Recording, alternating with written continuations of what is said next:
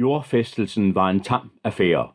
I betragtning af de begravelsesritualer, der ellers ville have tilkommet denne engang så mægtige mand. Munkene i klostret sang deres gregorianske kirkesange, mens ærkebiskoppen af Salerno læste prædikenen med en stemme, der knap hævede sig over en visken.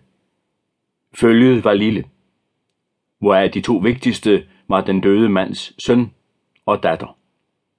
Oppe i klokketårnet, hvor ingen klokker ringede, af frygt for, at ceremonien skulle blive afsløret, holdt en tjener med en trækølle i hånden udkig over vejen, der førte ind til byen bag de høje bakker mod nord.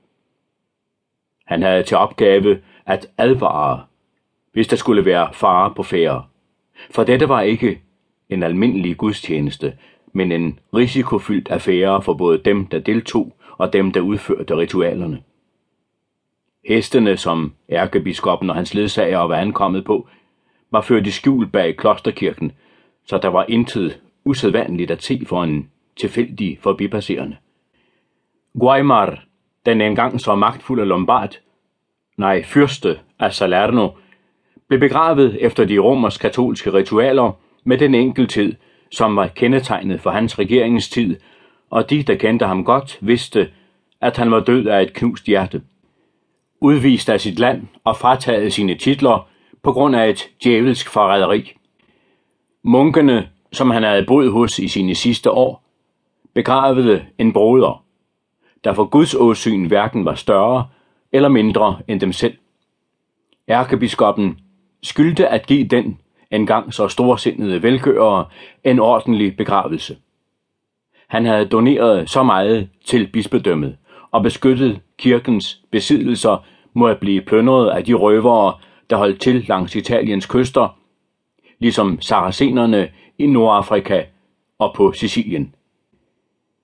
Den unge mand, der lige var fyldt seksten, bar samme navn, Guaimar, og hans to år yngre søster, Berengara, viste deres kærlige og højt elskede fader den sidste ære. Han havde været en mand, der havde brugt sin sunde fornuft i en verden, som havde krævet stålhård beslutsomhed. De var vokset op i fyrsterpaladset, den knejsende fæstning Castello di Arecchi, så nu følte de sig revet bort fra alt det, der havde dannet rammen om deres tilværelse. De havde mistet deres hjem og deres livsform, men deres fader havde mistet det len, som hans familie, ikke uden vanskeligheder, havde regeret over i tre hundrede år. Nu blev han stedt til hvile, ikke i familiekrypten, men i nærheden af sin ældste datters gravhvælving. Hun havde været hans hjertebarn, da hun levede. Et enkelt blidt slag på klokken var nok til at sætte dem alle i alarmberedskab. Der var bevæbnede ryttere på vej, og de kom med stor hast. Lyden fik blodet til at vige fra biskoppens ansigt, så han blev lige så hvid i hovedet som sin messeskjorte. Han havde ladet sin bispehue og øvrige glitrende episkopale klædninger blive i sakristiet i domkirken i Salerno. Nu plaprede han ordene af sig i sin iver for at komme væk derfra. Pandulf, fyrsten af Capua, kaldet ulven fra Abruzzerbjergene, som havde tilranet sig fyrstendømmet fra den mand, han nu begravede, og som havde bekendt sig til kristendommen, var en mand, der aldrig havde frygtet Guds vrede, når det kom til at lægge hånd på hans præster på jorden. Ærkebiskoppen af Capua vansmægtede i Pandulfs fangehul, og hans kollega fra Salerno havde intet ønske om at dele denne frygtelige skæbne. Normannerne.